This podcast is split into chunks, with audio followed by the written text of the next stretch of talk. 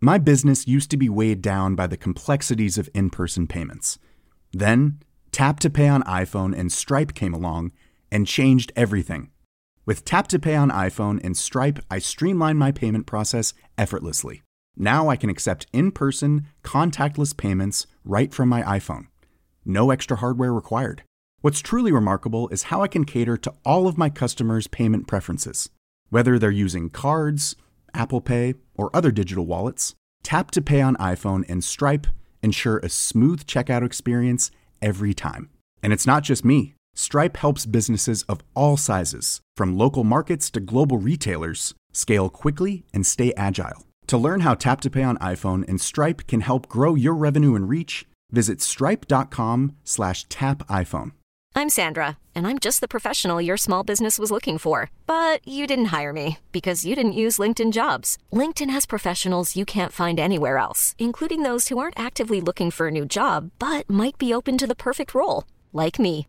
In a given month, over 70% of LinkedIn users don't visit other leading job sites. So if you're not looking on LinkedIn, you'll miss out on great candidates like Sandra. Start hiring professionals like a professional. Post your free job on linkedin.com/achieve slash achieve today.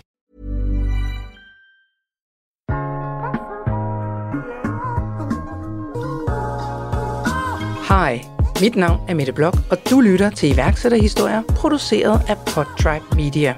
I dag skal vi høre iværksætterhistorien om Frederik IX, fortalt af stifter Louise Mygin Andersen. Der var rift om Louises smykkevirksomhed, men hun endte med at tage ja til Christian Arnsted, hvor hun afgav 10% af sin virksomhed for 400.000 kroner. Louise havde en helt speciel gave med ind til løverne, en logering, som imponerede dem alle. Men hvordan havde Louise gættet deres størrelser? Da jeg lige havde leveret min pitch, kunne de jo få lov at pakke den her gave op, som jeg havde med til dem alle sammen. Så det var sådan ligesom det første, at de pakkede de her ringe op. Og der stod man lidt spænding over, om de passede. Jeg havde jo siddet og prøvet på de sociale medier at finde billeder af deres hænder. Det er faktisk ikke særlig let. Øhm, og det var overhovedet heller ikke let at se et billede af en hånd, og så regne ud, hvad ringstørrelse man er. Øhm, så det har jo været noget af et sats. Øhm, så der stod jeg lidt i spænding over, om de overhovedet passede den, og hvad synes de om den.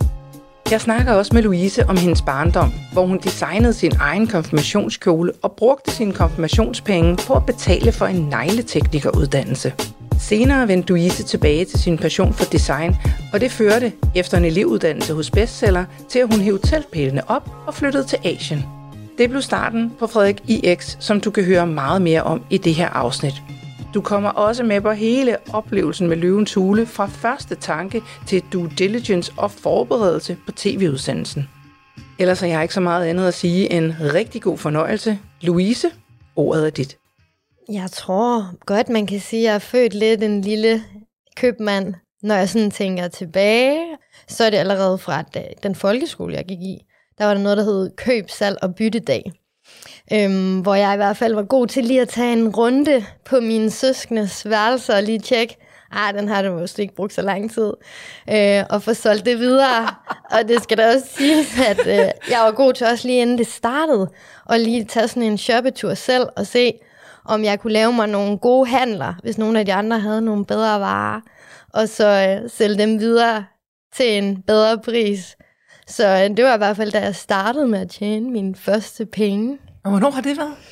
Jamen, det har jo været for sådan noget 5. klasse, tror jeg, at man fik lov at være stor nok til at komme til køb, salg og byttedag. Køb, salg og byttedag. Jeg er da helt misundelig over, at jeg ikke har haft køb, salg og byttedag. Ja, det var sjovt. Ja, det lyder da rigtig sjovt.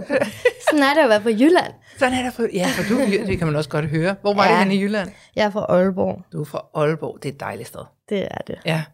Så du har, du har det her lille spirende frø, men du går almindelig sådan i skole og gymnasie og sådan, hvordan? Ja, øh, det var også i folkeskolen, jeg designede mit eget første sæt tøj. Det var faktisk til min konfirmation. Jeg lavede mit eget sæt. Jeg fandt en dame, der havde en second-hand butik, også i Aalborg, som jeg fandt ud af også kunne sy. Så jeg lignede bestemt heller ikke de andre fra min klasse, da jeg gik op ad det kirkegulv i mit eget designet tøj, der heller ikke var hvidt, som normal konfirmationstøj var. Øhm, og det var faktisk også min konfirmationspenge, som jeg startede min første egen lille virksomhed med. Øhm, som jeg brugte på at tage en uddannelse som, som negletekniker. Og så lavede jeg faktisk mit øh, ungdomsværelse om til sådan en lille klinik, og gik rundt over på min fars øh, arbejde og spurgte, om folk ikke ville have lavet negle. Øhm, og inden det år var omme, så havde jeg da dobbelt så mange penge, end jeg havde, da jeg fik i konfirmationsgave. Så det var nok der min startup-rejse, den ligesom gik i gang. Og så gik jeg på gymnasie, men øhm, jeg skulle ikke på universitetet, eller så jeg har ikke nogen fancy uddannelse. Øhm, jeg fandt ud af, at man kunne blive elev og arbejde, imens man gik i skole. Øhm, så det var lige noget for mig. Så jeg fik en elevplads i bestseller. Og så øhm, arbejdede jeg der, imens jeg så skulle otte uger om året i skole. Det kunne jeg godt lige klare. Øhm, for jeg tror, jeg er en type, jeg vil gerne have, jeg vil gerne arbejde med det, jeg laver, og kunne forstå, at det, man laver, det bliver brugt til noget, bliver til noget. Det er da også en, også en modig øh, pige, altså når man er sådan konfirmationsalder, og så lige går rundt på fars arbejde og siger, hey, hvad med dig? Skal du ikke lige have fikset en ejl hjemme hos mig?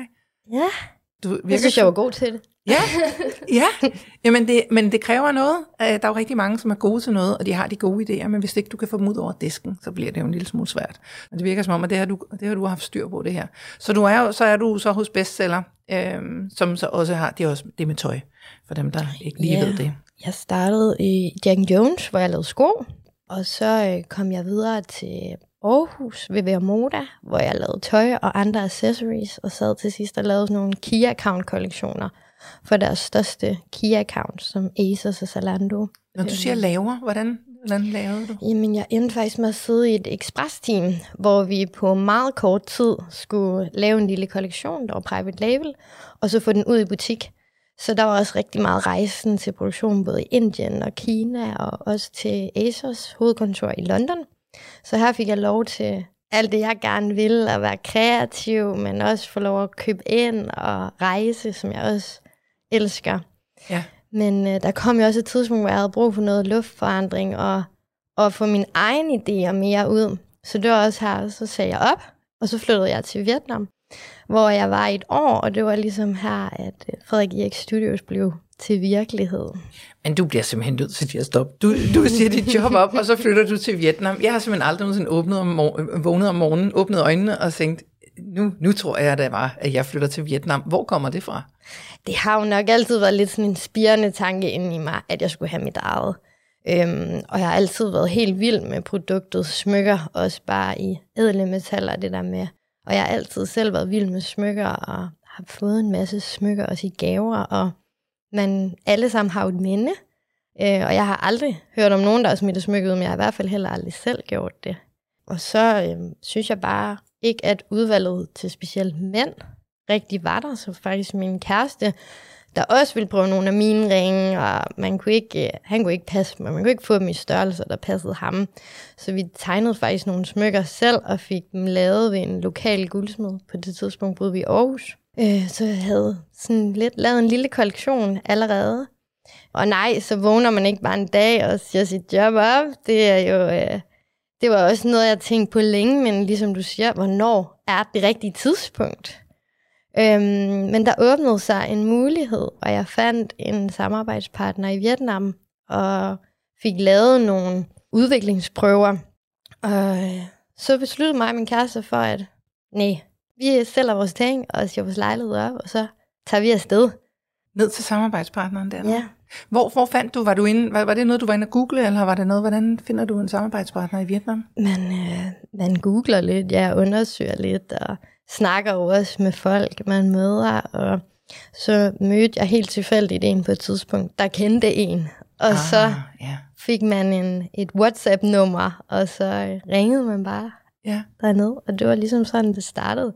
Altså, jeg var jo så også dernede et år, og det er ikke fordi, det hele bare er guld og grønne skove. Det gik heller ikke med den første samarbejdspartner, som jeg fandt, men jeg fik lov at lære en hel masse ting, og være på fabrikken, og selv sidde og lave smykkerne, og også få hjulpet dem til nogle andre måder at gøre det på, og lave lidt om og gøre det mere effektivt. Men mens jeg var dernede, så fandt jeg ud af, at det kunne måske ikke blive helt det, som jeg havde regnet med.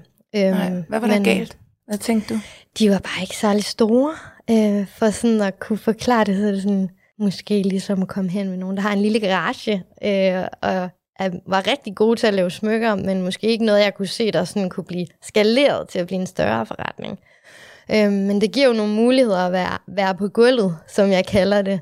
Så mens jeg var derude, fik jeg jo muligheden for at lære nogle andre at kende, og fandt så den samarbejdspartner, som jeg er ved i dag. Ja, og det, og det er også en fra Vietnam, Ja, som havde, som havde et lidt større setup, eller hvad? Ja de er meget større, og har også været i gang i længere tid. Ja. Så du er, nede, du er nede i Vietnam, du begynder at lave nogle af de her smykker her. Hvad, hvad, hvad, hvad lever I af, mens I er dernede? Jamen, min kæreste havde et job, øhm, og det var også det, der også fik lidt ekstra skub på, eller han skulle faktisk finde en praktikplads i den uddannelse, han var i gang med, og fik så praktik ved en svensk virksomhed, der lå i Vietnam. Så øh, vi leder hans løn, men man kan også godt leve øh, godt i Vietnam øh, for en praktikløn. Det gik i hvert fald fint. Vi boede faktisk ved en lille vietnamesisk familie først, hvor vi bare havde et værelse. Men øh, det koster ikke rigtig noget at spise og leve i Vietnam. Så Nej. Det er en god måde at gå Ja. i gang på, fordi det er måske også det, der holdt en tilbage, da man var herhjemme.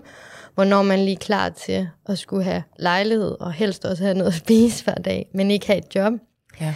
Øhm, og altså, livet som iværksætter er jo heller ikke bare en dans på roser. Det har jo været mange år med hårdt arbejde, og, og også nogle bump på vejen. Men Ja. det giver også en frihed Ja, til at kunne gøre lige det, man har lyst til. Men I, I er dernede, og hvornår beslutter du sig for, at, eller hvornår beslutter I jer så for, at I skal hjem igen? Jamen, øh, på det tidspunkt, der stod min mor faktisk og pakkede det nede i hendes kælder. Øh, fordi mens vi var i Vietnam, der gik jeg online med hjemmesiden og begyndte at sælge den første kollektion. Og den blev så sendt til hende, hvor hun stod nede i kælderen og pakkede det og sendte de her ordre ud, fordi det ligesom stadig var Danmark, der var det land, vi prioriterede i starten. Og så var der en dag, hvor at, øh, hun sendte mig nogle videoer af, at nu kunne hun snart ikke øh, komme ind i kælderen længere, for det kan godt være, at smykker det er et lille produkt, men de æsker og kasser, som det skal sendes ud i, og de labels, man skal have, der skal uden på pakken og sådan noget, det fylder jo. Øhm, og jeg har kunne jo få en god pris, hvis jeg købte lidt ekstra ind. Så øh, da hun sagde, at nu var det nok ved at være tid til, at vi skulle komme tilbage, så øhm, kom hjem igen og fandt en lejlighed her i København, og flyttede så vores pakkeri derhen, så ja. min mor hun ikke skulle stå i det mere. Men Louise, ædelmetal, det er jo dyrt. Det er det. Det er jo et ædelmetal, ja, så ja, det men, koster lidt guld. men, men det er, jeg tænker, øh, mors garage fyldt med guldsmykker og noget, det tænker er du sindssygt, det må være svimlende summer, du har indkøbt for og produceret for. Ja, det kommer an på, hvor meget man køber ind. Øh, Ja, ja. På det tidspunkt, jo, det er jo mange penge, men øh, hun havde da en alarm i hendes hus. men det tror jeg faktisk ikke, jeg var så bekymret for der. Nej, nej, Øhm, nej. Men øh, det er da en bekymring, som jeg er helt sikker på, at min far han delte med dig. Ja. Øh, om, om det nu kunne være nede i sådan en kælder, og kunne min mor overhovedet finde ud af at pakke det rigtigt, og gjorde hun det rigtigt. Øhm, Ja. men vi er jo stadig den dag i dag, så det gik jo fint. Det gik jo fint. Men hvornår tog du hjem fra Vietnam? Hvor lang tid siden er det? Øhm, jeg tog ud i 2017, og var derude, ja, i de der 12 måneder. Jeg kom hjem lige til jul Mm. 2018. Kom lige hjem og holdt juleaften. Ja. Men ja, jeg startede jo med at designe nogle smykker allerede, mens jeg arbejdede i Bestseller. Det var det her, det kom ud fra et personligt behov. Så det var mere sådan en fritidsting, at min kæreste ville også gerne have nogle smykker, og så tegnede jeg nogle ting og fik den lavet i en guldsmed, som jeg kunne give ham i gave. Og så der startede sådan det med at være, lade sig inspirere og synes, det var fedt. Hvad med navnet? Ja, jeg er Ja. jo inspireret af kong Frederik den 9. Ja, Øhm, han var jo bare mega sej. han var så sej. Ja, han var jo normbrydende, og han var tatoveret som en vaskeægte sømand, og det var jo ikke så normalt, når man var konge. Øhm, men det var det, da jeg stod der og skulle starte mit eget brand, så var sådan, det skal ikke bare hedde Louise Myggen Smykker. Og det her med at være noget for alle, og ikke bare for nogen, det var han. Og det er også det, jeg gerne vil med Frederik X. Vi gerne lave smykker, både til mænd og kvinder, og i ædle metaller, men til priser, som potentielt alle har råd til at købe. Ja. Øhm, så det er mange af de værdier, han havde, som jeg også gerne ville have ind i Frederik X. Og han, han var nemlig rigtig sej, og nu vil jeg dele noget med dig, som måske ikke så mange ved. Han var nemlig tatoveret, og han havde rigtig mange, og han var meget, meget stolt af sine tatoveringer. Og Frederik den 9. han roede Og han kunne godt lide at ro i bar overkrop, når han var nede i nogle af roklubberne nede ved Svanemølhavnen og ro. Og så var der en gang, hvor der var nogen, der havde taget et billede, og som skulle i avisen, og så havde de simpelthen fået, selvom det i gamle dage, retuscheret de der tatoveringer væk. Han var rasende over det. Og det er sådan en historie, de fortæller nede i roklubben, hvor gal han var over, at de der tatoveringer, som han havde svedt for, fordi, og de skulle bare være der, at de blev taget væk, for det var jo en del af ham. Den så, historie har jeg faktisk aldrig hørt. Nej, men det er rigtigt. Det er jo det, du siger med, at han, han var bare en almindelig mand.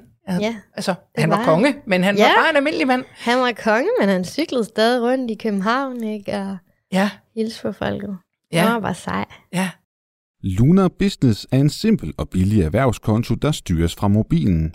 Over 6.500 iværksættere bruger nu kontoen, og det med god grund. For den blev skabt til iværksættere af iværksættere, for det der med budget og løn kan være en led tidsrøver med en traditionel erhvervskonto. Men med en digital konto hos Luna, så bliver det ikke nemmere. Så hvis du gerne vil have flere timer i døgnet, så hent Luna-appen i dag ved at følge link i show notes. Du kommer hjem fra Vietnam i 2018 efter at have været der et år. Du har fået produceret noget, du har fået, du havde en samarbejdspartner, du har fået en ny samarbejdspartner, som er mere holdbar, fordi at, at denne her samarbejdspartner også kan håndtere større mængder. Så lander du hjemme i Danmark, og, og der er jo så et par år faktisk, til vi er nu her, hvor du kommer i, i løvens hule og sådan noget. Hvad sker der i den periode? Der kommer jeg hjem, øh, og så vælger jeg at flytte til København, fordi jeg tænkte, at det må være der, der er flest folk, hvis jeg gerne vil have, at folk de skal kende mit brand. Øhm, så der fik jeg en lejlighed, øh, hvor jeg havde hjemmekontor også, og faktisk også pakket fra, og ja, havde et lille hjemmekontor der, og drev virksomheden derfra. Det gjorde jeg jo så, indtil at, øhm, at jeg ligesom gik op for mig, at folk de vil gerne se og prøve at røre smykker. Og så i starten, så var jeg sådan lidt, ah, jeg kunne godt lige give nogen lov til at komme op i lejligheden hvis de virkelig havde brug for at prøve det, eller se det i virkeligheden, før de købte. Og lige pludselig så begyndte der at være sådan noget 40-50 forskellige mennesker op i lejligheden hver måned. Øhm, og det blev måske også sådan lidt frustrerende, at man hele tiden skulle have pakket sit vasketøj og alt muligt væk. Jeg prøvede også nogle lørdage, at man gik rundt bare derhjemme i trusser, og så ringer det på døren, og man sådan, hej, jamen vi er lige kommet for at kigge nogle smykker, og man er sådan, åh, men det er ikke nogen butik. og så, øh, ja, så var det ligesom det, der gjorde, okay, skulle man prøve at finde et sted, hvor man rent faktisk også kunne have kollektionen til at ligge frem, øh, så folk kunne se den. Og jeg ville jo også gerne vise den frem. Øhm, så der begyndte jeg med lys og lygte at lede efter et sted i København, hvor man sådan ligesom kunne have ja, kontor og et form for showroom. Men det er jo svært lidt med smykker. Jeg ledte meget i kontorfællesskaber, fordi jeg også synes, det kunne være helt vildt fedt at sidde med nogle andre, øh, og sidde måske med nogle andre seje mennesker, der også var ved at starte noget op, som man havde nogen at spare med. Men øh, der kommer vi tilbage til, at øh, smykker er et dyrt produkt. Øh, så der var mange kontorfællesskaber, der også var sådan, at vi ville da elske, og at du var en del af det, men uh, det bliver også sådan lidt farligt, at når du tager hjem fra arbejde, og du kommer tilbage dagen efter, og der mangler en guldring, hvis skyld er det så. Men så var jeg heldig at finde et sted inde i Inderkøbenhavn, hvor jeg så selv har lavet et lille kontorfællesskab, øh, hvor jeg har lavet nogle lokaler, hvor jeg deler to rum ud til nogle andre piger. Øh, så de to år, ja, det gik med at stadig drive forretningen, bare fra min lejlighed i København i stedet for, til jeg fik en lille butik og kontor inde i Indre By, og så tog i løvens hule. Og så kommer du ind i løvens hule. Hvordan, hvad er tankerne omkring? Prøv at fortælle lidt om det. Hvornår, kom, hvornår popper det op, at det overhovedet kan være en mulighed, og hvad tænker du om det? Jamen, det var jo faktisk i den her sommer, der fik jeg faktisk en opringning af dem, om jeg ikke godt kunne tænke mig at sende en ansøgning. At de var i gang med lige nu at læse ansøgningerne igennem, men var faldet over mig og mit brand, om jeg ikke kunne tænke mig at sende en ansøgning. Og det er stadig lidt angstprovokerende for mig, øh, at øh, mit ansigt nu skal ud til i hvert fald hele Danmark. Ja. Øhm, så jeg havde da nogle tanker sådan, åh, men jeg kan da godt lave en ansøgning, men, men kan jeg gå der ind og kan jeg godt være på tv, og kan jeg det her? Men jeg vil jo virkelig også det her, ikke? Så jeg tror, at det var sådan en, ja, nu får jeg den her mulighed, og så må man gribe den. Og jeg er lidt typen, der er sådan, hvis man siger A, så må man jo også sige B. Ja. Så jeg fik at vide, at ansøgningsfristen var om to dage, og det kunne jeg jo lige tænke over. Så skyndte jeg mig at skrive en ansøgning, og perfektionistisk, det er jeg jo også, men jeg kunne ikke nå at gå så meget i detaljen med den. Øhm, og fik sendt den afsted, Og så øh, lige pludselig en dag, så tækkede der jo en mail ind, at du er videre, du skal i studiet den og den dato. Og, så jeg brugte jo øh, hele min sommer på bare at prøve at forberede mig på det her. Hvor lang tid gik der fra, at du vidste, at du skulle være med, til de rent faktisk skulle optages? Der var vel en tre uger, man havde til, ja. at man skulle i studiet. I studiet? Prøv at fortælle lidt mere om den oplevelse, fordi det tror jeg, der er mange, der sidder og tænker, hvad føler I egentlig? For vi ser det jo på fjernsyn, det ser så snorlige ud, du kommer ind, du er selvfølgelig nervøs, så pitcher du, og så går du ud igen, og, og det er ligesom det. Men prøv lige at fortælle lidt om, du kommer der ind, og hvordan er det at være derinde? Ja, jeg troede også, det var ligesom du siger. Men øh, man kommer derud, og man får at vide, inden at øh, der er god tid til lige at få lov at sidde og dule med nerverne og øve sig på sin pitch. Og, så jeg tror, jeg var lidt afslappet lige da jeg kom, øh, for jeg tænkte jo så, at jeg har god tid. Øhm, og så sad man øh, inde i det der venterum. Øh, man er jo helt spadet inden, for man må heller ikke møde nogen andre, og man må heller ikke møde løverne. Og da jeg kom, der skulle de snart til frokost, så man måtte overhovedet ikke bevæge sig. Øhm, og så øh, sidder man med en sød tilrettelægger. Men lige pludselig, så var det bare sådan, om fem minutter, så skal du på. Og jeg var sådan, jamen, jamen jeg vil godt lige nå at øve min pitch. Øhm, men øh, det var bare, altså de er afsted, og så går man ned af den der trappe, men øh, så er de jo søde. Heldigvis, jeg tror, jeg havde, når man netop har set de andre afsnit, så har man en idé om, at de snakker meget højt.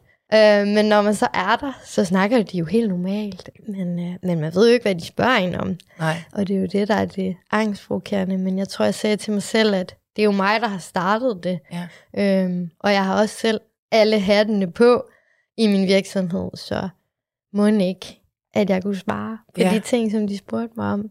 Så hvad havde du forberedt, og hvad havde du taget med? Hvad, hvad, hvad synes du var vigtigt at få sagt? Jamen, jeg havde forberedt min pitch, som, øh, som jo kun må være to minutter, men hvor jeg synes, det var vigtigt at få fortalt, ja, hvorfor er jeg inspireret af kong Frederik 9., og hvad er det overhovedet, jeg laver, og hvorfor er jeg der, øh, og hvordan er det, er min rejse gået. Ja. Øhm, og så havde jeg jo alle smykkerne med, som jeg jo synes er virkelig vigtigt, at de ser, og Ja. forhåbentlig også kunne lide. Jeg var der jo ikke sådan for pengene, jeg var der også for en sparringspartner, og for mig er det vigtigt, at man også kan forstå produktet, og også synes, det er fedt, ligesom jeg gør. Øh, det tror jeg, der kommer det bedste ud af. Ja. Havde du på forhånd sådan tænkt, at, at den der løve der, det er lige noget for mig. Det, jeg håber, at denne her vil være med mig. Havde du en favorit? Jamen, jeg havde jo gjort mig nogle overvejelser. Det er jo også sjovt, når man, det skal man jo også skrive i sin ansøgningsskema. Så man ved jo også, at det ikke bare er nogle tanker, man har. Man bilder sig selv ind. Man har jo rent faktisk skrevet ned på papir, hvem det var, man drømte om. Ah. Øhm, så det var jo ikke nogen hemmelighed, at jeg håbede, at Christen øh, Arnstedt eller Jesper Buch gerne ville investere i mig. Ja. Hvad, hvad var årsagen til det? Hvorfor skulle det lige være de to? Jamen, øh, det, som jeg leder efter, var nogen, der kan hjælpe mig ud i verden. Det er det næste skridt, jeg gerne vil. Det er, at jeg gerne vil være et anerkendt brand i hele verden. Øhm, og er lige nu i gang med at komme ind i det norske og tyske marked, og har ikke særlig meget erfaring inden for markedsføring ved de lande. Og det ved jeg, at, at de begge to har været inde over nogle virksomheder, men også prøvet selv før. Øhm, så til det, jeg ledte efter, der troede jeg, at øh, de kunne hjælpe Frederik Eriks med på det næste skridt på den rejse, vi gerne vil på. Så du leverer din pitch. Og hvad så? Ja, så øh, står man i spænding og venter på, at de begynder at spørge en om noget.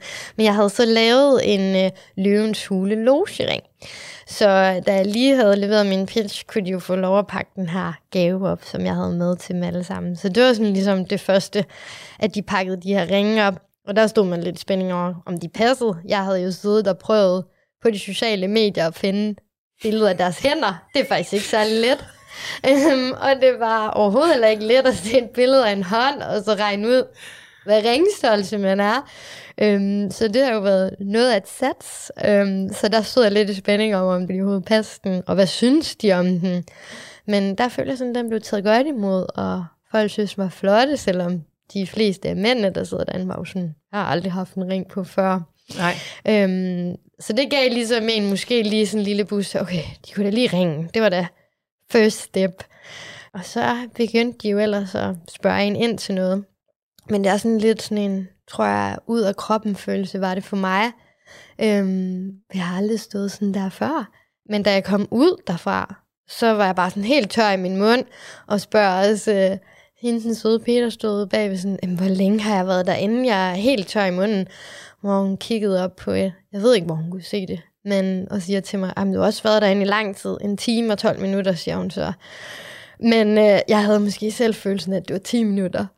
Øhm, så det er jo meget sjovt, at altså, min kære søster var også med mig derude, øh, og stod udenfor og ventede, og var også sådan, wow, det tog lang tid. Hvornår og, kommer hun ud igen? Ja, og hun spurgte jo, hvordan gik det, og var du nervøs under pitchen, og tror du, man kunne høre det, og der måtte jeg også bare sige til hende sådan, jamen det, det kan jeg sådan næsten slet ikke huske. Nej. Øhm, men sådan, når man så gik derfra, så begyndte man jo at kunne huske de der små Ja. ja. ting, der var sket, eller ej, når jeg så blev jeg spurgt om det, eller, Ja, øhm, men det var egentlig meget sådan en ud af kroppen følelse, tror jeg. ja. Også sådan lidt den følelse, man har nu, med Ja. ja. at det så rent faktisk bliver vist her. Ja. Ja. Et halvt år efter er det jo. Ja, så kommer der opmærksomhed. Det gør der virkelig. Men hvad var du mest sådan nervøs for, inden du gik ind? Havde du, havde du nogle ting, hvor du tænkte, uh, lige der, det bliver, det bliver interessant? Det er jo sådan, det er lidt nervepirrende, man ikke ved, hvad man bliver spurgt om. Det er altid rarest at vide, hvad man går ind til, ikke? Og det havde jeg jo bare ikke nogen anelse om. Så tror jeg faktisk også, at jeg ved ikke hvorfor, men man havde sådan en øh, lidt en bange følelse af det der med at skulle blive klippet sammen. Det der med at være på et kamera, og man ikke ved, hvordan folk bagefter sammensætter en, eller får en til at lyde. Men det er jo også gået op for mig, at der er jo ikke nogen, der er interesseret i at klippe en sammen, så man Nej, lyder dum. Nej, Øhm, men det tror jeg egentlig var det, der, der var skræmmende ved det. Jeg har Ja. aldrig prøvet at være, blive. Nej. filmet. nej, Øhm, så man vidste jo ikke sådan helt, hvad det egentlig indebar. nej. Men da du så er færdig med, du er færdig med din pitch, de har fået de her sådan, ringe, og så skal de jo snakke lidt sammen. Hvad, var, hvad, hvad lagde du op til, og hvordan var reaktionen fra løverne? Mia, hun startede ud med at sige til mig, at hun virkelig synes, det var en virkelig flot pitch, og at det ville hun virkelig gerne lige sætte et statement for, og at det synes hun var mega godt. Øhm, så det gjorde jo lige, at man var sådan, ah, Ja. lidt lettet. Okay, første step, det er gået okay i hvert fald. Og ellers så spørger de jo bare, og jeg snakker også helt vildt meget. Øhm, der er jo mange, der har sagt til mig, bare virkelig hør spørgsmålet, og så tag den med ro. Men øh, sådan tror jeg bare ikke, jeg er natur. Jeg sådan plapper bare lidt. Øhm, øhm, så det var jo bare få et spørgsmål og svare, og næste spørgsmål og svare. Og jeg fik det også at vide af flere af dem, at hold op, jamen, jamen du, du kan jo svare på det. Jeg ved snart ikke, hvad vi skal spørge om. Det gav det også en sådan lidt noget selvtillid. Var der nogen sådan slåskamp om dig, eller sad de og kiggede på hinanden og sagde, er der nogen, der vil have hende? Hvordan, hvordan var det? Jamen, øh, jeg startede med at få et bud fra Christian, og så, altså, der tror jeg også lige, at jeg var sådan, Nå, nu er vi nået der, nu er vi nået dertil, øhm, nu er der ikke flere spørgsmål. Øh, og så bliver man jo glad. Det er jo sådan lidt ligesom, det kan godt være, at man ikke har lukket aftalen endnu, men så fik man lidt ligesom sådan, åh, det er jo måske det, jeg kalder at vinde programmet. Øh, man går der ind i et håb om at få en investering, men det ved man jo godt, det ikke er sikkert, man gør. Øhm, så det er lidt den der, det konkurrencemenneske, jeg er, er nok den der sådan, yes, Ja. ja. programmet. Ja. Øhm, så øh, sagde Jakob faktisk, at han synes, det var et så flot bud, jeg havde fået, og den grund ville han ikke byde. Og så øh, bød, gav Mia mig et bud, og Jesper gav mig et bud, og så var man sådan... Nej, de slog om dig. Ja, der, der, der tror jeg også sådan lige et øjeblik, man var sådan, er det en drøm? Øh, fordi at, det, det havde man jo ikke tur at håbe på. Altså, det, måske jeg mere havde prøvet hjemmefra at forberede mig på, hvis jeg ikke fik en investering. Fordi jeg er et konkurrencemenneske, og måske lige skulle være sådan, okay, det kan jo også ske, Louise.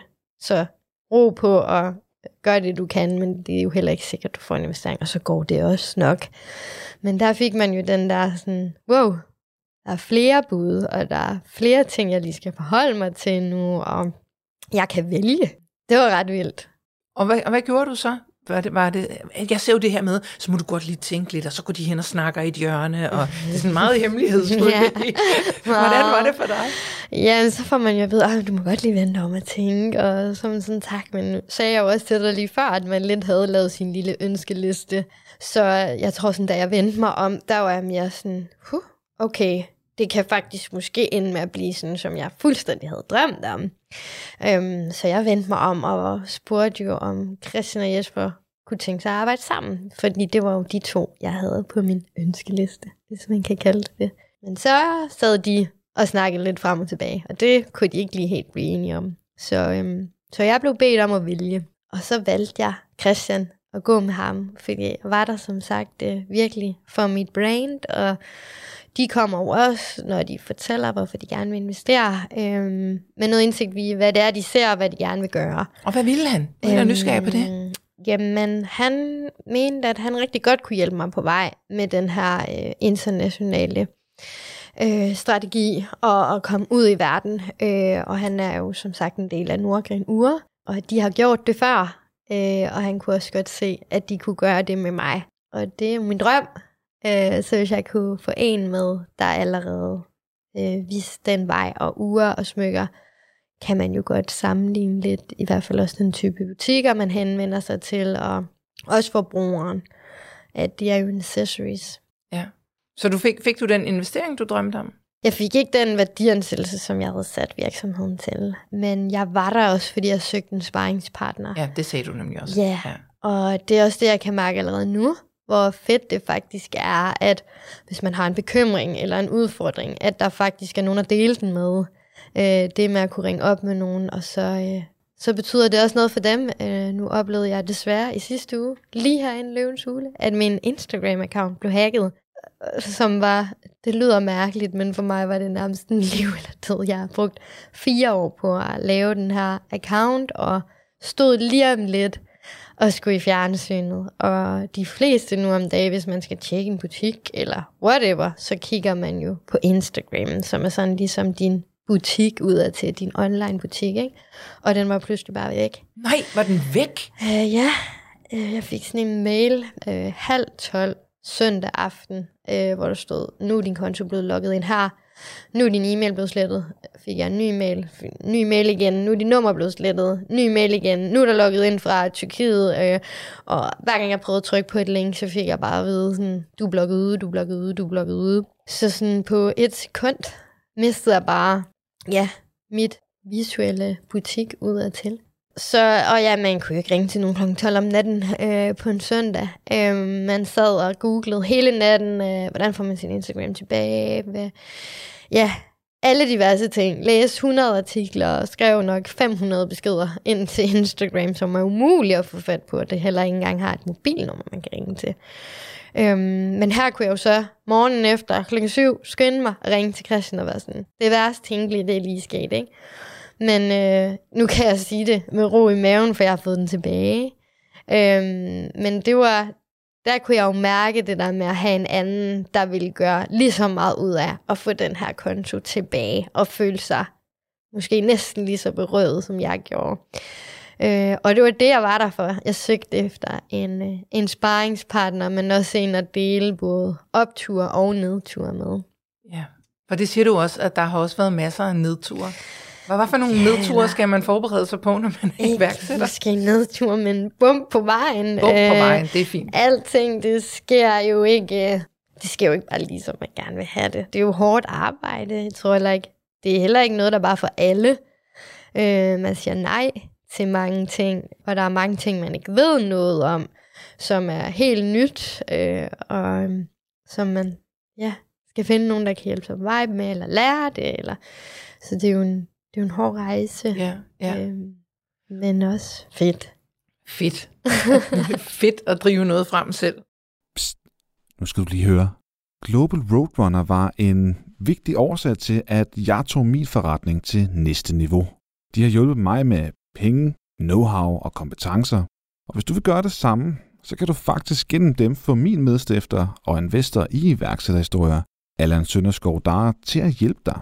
Han blev i 2020 kåret til årets mest aktive investor og startede desuden den nu børsnoterede virksomhed FreeTrailer. Skal du have hjælp ligesom jeg skulle, så kontakt dem på globalroadrunner.com. Ja, hvad vender du egentlig på? Men hvordan med så, når, når så det her sådan, program, det er optaget, og, øh, og du har lavet en aftale, og alt er godt, og I krammer, eller corona high five, eller ja, hvordan man nu gør. kram. Ingen kram, nej, vi virtuelt krammer, ja. og alt sådan noget. Og du går ud til din søster, og du er glad, og du er lidt...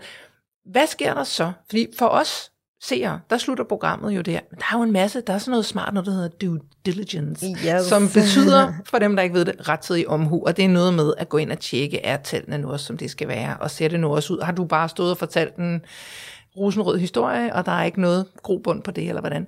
H- Hvordan foregår alt det? Ja, det vidste jeg jo heller ikke noget om, før jeg havde været med. Og man tænker jo også, inden man går ind, kan de virkelig godt beslutte sig på så kort tid?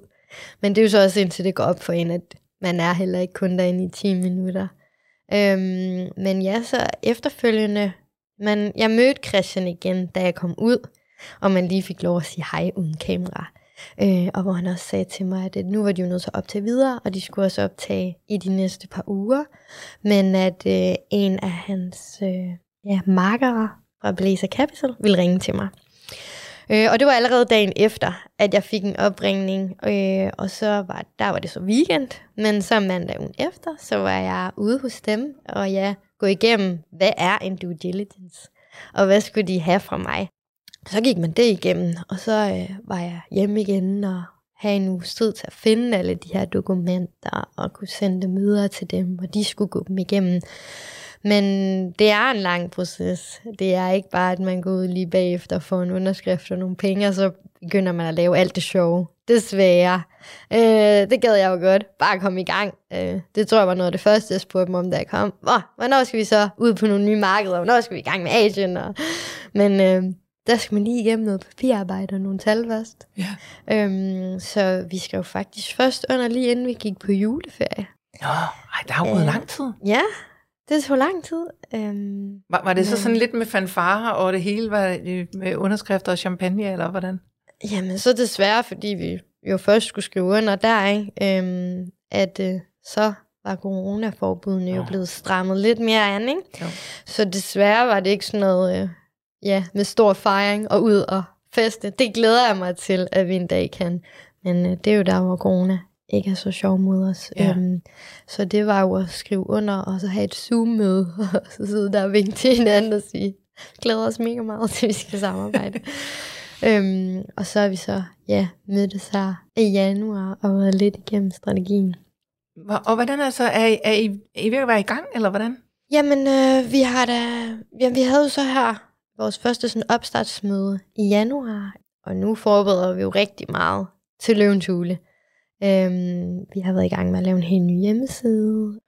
Ja, så er der jo en masse med, at man lige skal være klar produktionsmæssigt og indstille sig til alle de her ting. Så det har sådan været første prioritet. Og øh, så skal vi jo lige gerne have corona lidt overstået i forhold til at indtage nye markeder. Så vi kan jo ikke gå så benhårdt på, som jeg havde en drøm om, desværre. Ja. Øh, men jeg håber jo, at ja, bare Danmark snart lukker om, øh, så vi kan have fokus på at få nye forhandlere her, og at så snart resten af verden giver os mulighed for at kunne Ja. rejse og starte samarbejder op. Skal du have fysiske butikker, eller er det kun online? Jamen, jeg har faktisk lige nu 37 forhandlere i Danmark. Og planen med Norge og Tyskland, hvor vi også er ved at starte op, der skal vi også gerne have fysiske butikker. Men ja, målet og drømmen er at være et anerkendt brand i hele verden, både online og fysisk. Smykker er lidt et produkt, hvor man gerne vil sådan se og prøve at røre. Ja. Jeg troede, det bare skulle være online, men øh, folk vil gerne se og prøve at røre det, så Ja. det skal også ud fysisk. Det skal være et anerkendt brand over hele verden, og du smiler fra øre til øre og ser så beslutsom ud, når du siger det. Hvor, altså, hvordan er det kommet ind, at det skal være det? Er det din konkurrencementalitet, eller hvad er det, der gør, at det er bare det, det skal være? Det tror jeg godt, det kan blive. Og det er en historie og nogle designs, som jeg gerne vil have ud i hele verden. Og jeg tror også, at folk godt vil kunne lide det ud i verden. Ligesom at et af de mål, der er på to-do'en, også med Blazer Capital, det er også at komme ud i Asien. Øhm, hvor at jeg ikke er i tvivl om, at den her royale historie, men også det danske design, er noget, de også virkelig godt vil kunne lide. Øhm, så det er også en del af tanken med at have lavet den her brandhistorie, som jeg nu har, og lad mig inspirere af Ja. ja. Frederik 9. Ja. Hvornår begynder du, for du fortæller også om, at du har 37 forhandlere. Hvordan er nogen, der har ringet til dig, fordi de har set din hjemmeside, eller er det dig, der bare tager telefonen, og så begynder du bare at ringe til alle mulige guldsmede eller smykkeforretninger, eller hvordan kommer det i stand? Jamen, øhm, det er jo ikke bare sådan lige til. Man går jo desværre ikke bare ned og banker på, eller givet det var så vel, at man kunne gå ned og banke på, og så ville alle bare forhandle ens varer. Men øh, jeg tog på modemesse i København øh, og satte en udstilling op og ventede i spænding på, om der var der nogen, der ville komme og kigge mit brand. Øhm, så her mødte jeg nogle af de første samarbejdspartnere, som øh, synes det var et vildt fedt brand og nyt og ungt, og de havde godt nok ikke hørt om det før, men det troede de virkelig godt, de kunne sælge. Øh, og sådan kom jeg i de første, ud i de første forhandlere. Så fandt man ud af, at okay, det var en god måde også at få noget kendskabsgrad på. Er det ikke nok med, at når man bruger meget tid online på at få folk til at kende ens brand, og det er faktisk heller ikke så let, som man bare tror, det koster os penge at vise folk ens brand online. Men at være i et butiksvindue, det giver dig lidt en plakat, kan man jo godt kalde det, udad til i bylivet. Øhm, så øhm, Jeppe, min kæreste, gik i gang med ja, at køre kold canvas. Øhm, og vi endte faktisk også med at ansætte en sælger mere øhm, til at jagte de her fysiske butikker. Så det er sådan, vi har gjort det. Vi har været på nogle messer, men så ellers ja, selv siddet og lavet lidt mapping over, hvor vil man gerne ligge henne, og hvad for nogle steder er fede at ligge. Vi er egentlig startet med at targete guldsmedebutikker, fordi det giver en lidt det her kvalitetsstempel at øh, de er jo fagfolk. Øhm, så at ligge i en guldsmed siger ligesom også noget om, at din kvalitet den er god. Så dem begyndte vi at researche på, hvad for nogle guldsmed skulle vi ligge i i Danmark. Og så øh, kørte du ud og vise kollektionen frem. Ja, det kunne du godt have gjort selv, fordi når du kan gå rundt på din fars arbejde, og få folk til at sige ja til at få ordnet negle. det kunne jeg godt selv faktisk også sige. Det gad jeg også godt. Øh, men det er igen det der med ja. øh, at have fokus. Hvis jeg bare kørte hele dagen lang, så var der jo desværre ikke nogen vej, jeg kunne sende ud til dem, når de engang forhåbentlig sagde ja til mig. Så øh, der er jeg måtte sidde og sørge for, at vi havde nogle varer, vi kunne sælge ud ja. til dem. Ja. Har du kigget andre iværksættere over skuldrene under alt det her, eller har det bare været dig med snuden i sporet, og så fuld fart fremad? Jeg tror bare, ja, som du selv siger, det er bare med at løbe fremad. Det er bare fart på, og bare arbejdshandskerne på. Og så har det været learning by doing. Så yeah. nå, nu skal jeg gøre sådan. Hvordan gør man det? Find yeah. nogen, der kan. Det er det. Altså, det er først, når man er i gang, man finder ud af nogle ting, man ikke kan. Jeg tror først lige måske. Det må man ikke sige. Men jeg troede måske, jeg kunne alt. Men øh, det, øh, det kunne jeg ikke. Man finder ud af mange ting. Hvordan bliver man lige pludselig varemærkeregistreret? Og hvad gør man, når der lige pludselig... Der var faktisk et andet brand, der, der de stjal ikke mit logo, men det føler jeg. Men jeg havde lavet et logo, og så prøvede jeg at søge trademark på det. Og så kontaktede de mig pludselig, og synes at det lignede deres et tysk brand, der lavede noget helt andet, et eller andet med plastik. Hvad gør man så? Og så skal man have fat i en advokat, og der er masser af ting, man ikke lige havde set komme. Ja. Men ja, så finder man ud af det, så googler man lidt. Google er min bedste ven. Google er din bedste ven. og så og du sidder jo her, og du, og du ser så ung ud. Hvor gammel er du? 28. 28? Jamen, tak. Jamen, det synes jeg. jeg tænker, det er, jo, det er jo virkelig meget, du har nået Øh, på, på forholdsvis kort tid. Altså, jeg, det, det gør det bare, fordi det er super gammel. Jeg tænker, at det er meget imponerende, men det er, altså, alle de her sådan, hurdles, du har haft, hvor du bare siger, så googler jeg det bare, så finder jeg bare ud af det. Kan vi ikke lige blive enige om, at så nemt er det ikke? Altså, hvor, hvornår har det været sværest? Hvad har været det sværeste, du har været udsat for under hele den her iværksætterrejse? Jamen altså, noget af det, jeg synes var svært, var, var blandt andet, at man troede lige, nå, nu søger jeg bare lige om at få mit navn registreret, mit logo registreret, at det var jo ikke bare lige sådan. Men så giver man jo også afkald på mange ting. Det er da svært nogle gange at se øh, alle ens veninder, der fejrer en fødselsdag, eller ringer til en spontant og spørger, om man skal tage i byen, og det vil man da vildt gerne. Men så kigger man sådan lige så lidt omkring, og så er man sådan, åh, jeg vil også bare gerne det her. Øhm, så man siger også nej til nogle ting. Det tror jeg også. Altså det er da noget af det svære. Man giver også afkald på nogle ting, øh, hvis man vil fokusere så meget på sit eget. Men det har jeg jo valgt at gøre. og ligesom du siger, man har nået mange ting. Jeg tror også nogle gange, jeg løber bare afsted. Altså sådan, sådan er jeg lidt af natur. Ja. Ja, have den på, og er der noget, der er hårdt, jamen, så må man jo gøre noget ved det. Og så øh, må man lade være med at kigge sig tilbage. Så overvinder man nogle af de her ting, og så ser man fremad. Ja. Øhm, men min egen leverandør, som jeg også lige fortalte, at jeg snart skulle i fjernsynet, og det kan være, at han ikke kan forstå, hvad jeg siger, men som jo gerne ville se det alligevel, sagde var sådan, niver du dig selv nogle gange lige i armen, og så egentlig lige tænker på, sådan, hvor du er nu, i forhold til, da du sad herude, og vi mødte hinanden for første gang, og du sad med dine små støbeformer og sagde, jeg vil gerne lave min egen smykkekollektion. Ja. Øh, og hvor han jo også måtte indrømme, at jamen, du så sød ud, og du, du mente det jo, når du var kommet hele vejen herud. Men, øhm, men som han også sagde, hvor er det vildt, at du så er der i dag. Øhm, Ja. Og hvad er det for nogle ting, der kendetegner dine smykker? Hvad gør dem anderledes og specielle? Jamen, øh, det her med, at det er i ædle metaller, synes jeg i hvert fald, at jeg udskiller mig meget. Og så det med, at det er til både mænd og kvinder. Jeg vil gerne lave nogle smykker, også til mænd, øhm, som var i nogle holdbare materialer, så man kan have det hele livet, og måske endda fra generation til generation. Det er der, hvor jeg synes, at jeg er unik, at jeg laver ikke noget i stål. Det skal være flot, og det skal være ordentligt. Ja, det skal være i nogle øh, holdbare materialer. Jeg laver også alt i 100% recyclet guld og sølv. Og en af grundene til, at jeg også flyttede ud, er, fordi jeg sådan går meget op i at vide, hvordan hele processen fungerer, og også hvem det er, der sidder og laver det, og hvad det er for et produkt, Ja. jeg sælger, så jeg kan stå inden for det. Ja. Ja. Øhm, og så har jeg jo mange konkurrenter. Der er jo mange, der laver smykker. Det er jo en elgammel branche. Øhm, men jeg vil gerne lave noget, der var til alle, men som alle også kunne have råd til. Så selvom at det var i høj kvalitet, øh, så vil jeg gerne prøve at lave nogle priser, som alle potentielt kunne have råd til at være med på. Og hvordan kan man det?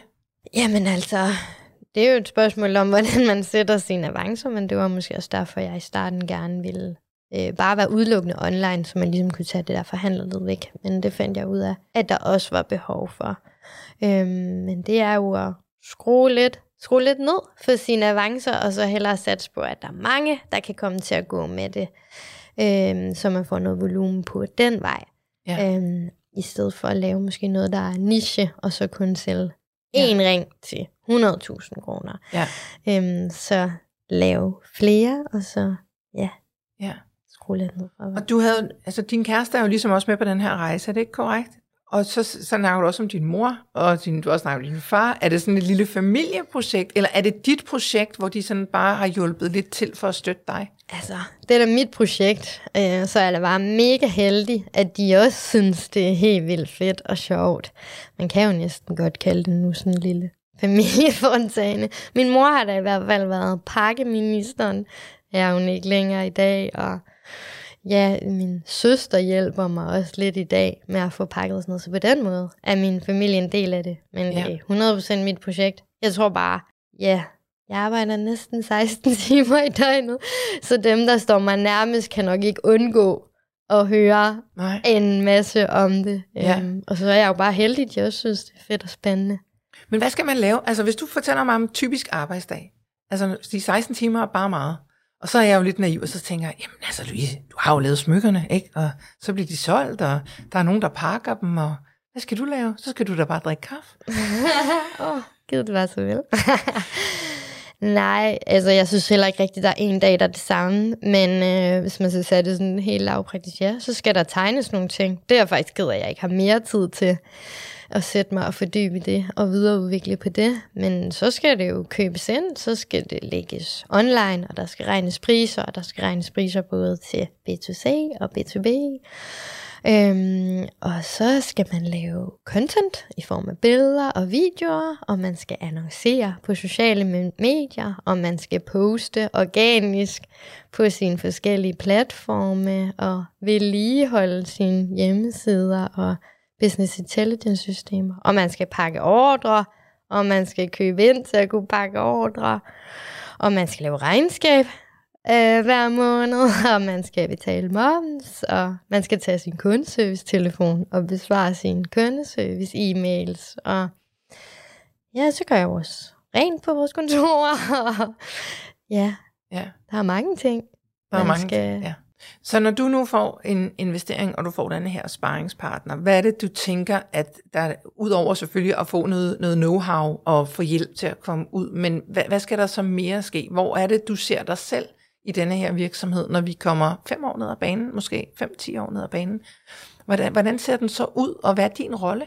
Altså, jeg, jeg elsker jo det her med at være kreativ. Altså, jeg er vildt glad for, at jeg kender alle delene i det. Jeg er også glad for, at jeg selv har prøvet at sidde og begive mig ud i Facebook-annoncering og fundet ud af, at det er jeg bare ikke god til. Men så ved jeg, hvad det er, jeg sætter en anden en til at gøre. Øh, lige så vel som, at man har pakket masse tusind pakker, og man ved, når man sætter en anden til at gøre det, så ved man, hvad det er, man sætter dem til, og hvor lang tid det tager, og hvad det kræver. Øh, men min drøm er jo at kunne sidde ja, og fordybe mig i designsene, og fordybe mig i den her strategi med markedsføring og mange af de kreative ting.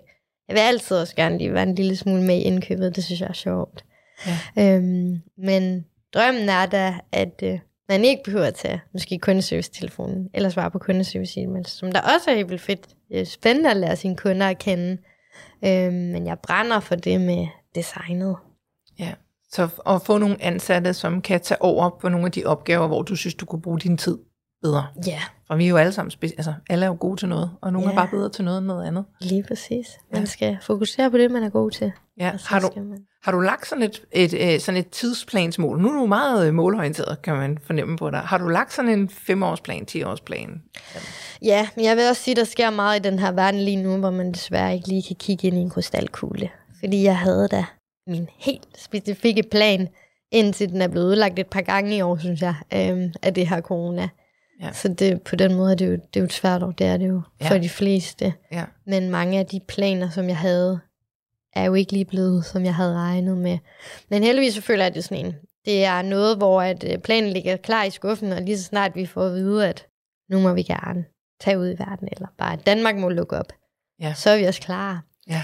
Men det gør jo lige lidt, at det, der skulle ske i år, lige er blevet ændret lidt. Ja. Men øh, sådan er det jo. Nu skal vi have lidt mere fokus på online igen, end sådan wholesale-delen, som vi havde regnet med, men som er meget naturligt lige nu, hvor man ikke må rejse, og butikkerne er lukket, så øh, det ja, er svært at sælge noget fra en butik lige nu.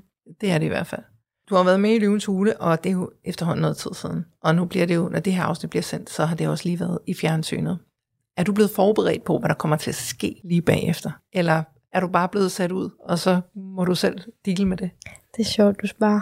For alle siger til mig, er du klar? Og jeg er sådan, klar til hvad? øhm, så, og, så det, og, og jeg synes lidt, når jeg siger til folk, klar til hvad? Så er folk sådan, men det ved jeg ikke, er du klar? Virker hjemmesiden. Øh, er der, og det er jo fordi, det er der ikke nogen, der ved. De briefer jo en om måske, hvordan det har været for nogle af deres andre cases, men det er jo faktisk helt vildt individuelt, og det afhænger jo også meget af produkt, men også hvad der er fokus på. Og det er jo det, der er sådan lidt skræmmende. Jeg har jo heller ikke set det. Jeg skal jo også se det for første gang sammen med alle andre. Så jeg tror bare sådan, mit svar til det må være, at øhm, jeg gør mig klar på det, jeg tror, jeg skal gøre mig klar til. Ja. Men øh, der er jo ikke nogen, der ved, hvad der sker før torsdag. Nej. Men det i hvert fald, der kommer til at ske, det er at der kommer noget fokus på dig. Og der vil være nogen, der kommer ind og besøger hjemmesiden og besøger din Instagram, som nu ikke er hacket. Og, Ja. din, og der vil jo være et eller andet load der, hvor jeg tænker, at, at, at du også skal være klar på at sidde og skulle sikkert svare på en masse og smile en masse, og der vil være folk, der river i dig fra alle ender og kanter. Og der tænker jeg jo bare, at det kunne være, at de havde sådan en helt køreplan. Det ved jeg jo ikke noget om, og sagde, det her, det er højst sandsynligt det, der sker. Forbered dig lige på det. De giver en nogle tips, men først og fremmest så spørger de jo en, om man selv er klar, og hvordan man har tænkt sig at forberede det på det. Øhm, og noget af det, jeg jo har fokus på, ja, det er også at have et mandskab klar, fordi jeg var jo godt klar over, det har jeg fået at vide, at jeg nok skulle regne med i hvert fald dagen efter, at der kommer til at være mange, der ringer, og måske også mange, der hiver en i armen. Så alt det arbejde, som jeg plejer at sidde med, øh, skulle man jo ligesom have noget hjælp til, at nogen andre kan stå for. I hvert fald måske lige dagen efter. Så det har jeg fokuseret meget på. Prøve at lave et lille mandskab klar, så man også kan prøve at nyde det. Øh, jeg gad da også godt selv at kunne sætte mig ned og se det på torsdag. Og ja, lige embrace det. Ja. Øhm, så det er noget af det, jeg har prøvet at gøre klar, men nej, ikke som sådan en køreplan. De har været mega gode til at lytte, hvad man har selv af idéer til det, og hvad man selv vil fokusere på. Og så, øh, det første jo, de sagde, det var jo, at det er virkelig vigtigt, at ens hjemmeside kan håndtere, at der er mange, der går ind og kigger. Øhm, så det har jeg så også lavet en helt ny hjemmeside, som jeg har haft meget fokus på på det sidste. Nu håber jeg, at den spiller. Louise, tusind tak, fordi du slog vejen forbi. Vi ønsker dig alt muligt held og lykke, og er sikker på, at det her det bliver et kæmpe verdensomspændende firma. Tusind tak. Det var altså historien om Louise fra Frederik IX, som gik ind i den farlige hule til at møde løverne og gik derfra med en stærk partner og en pose penge. Ellers er jeg ikke så meget andet at sige end tak, fordi du lyttede med, og kan du nu have en rigtig god entreprenant dag, til vi lyttes ved. Hej.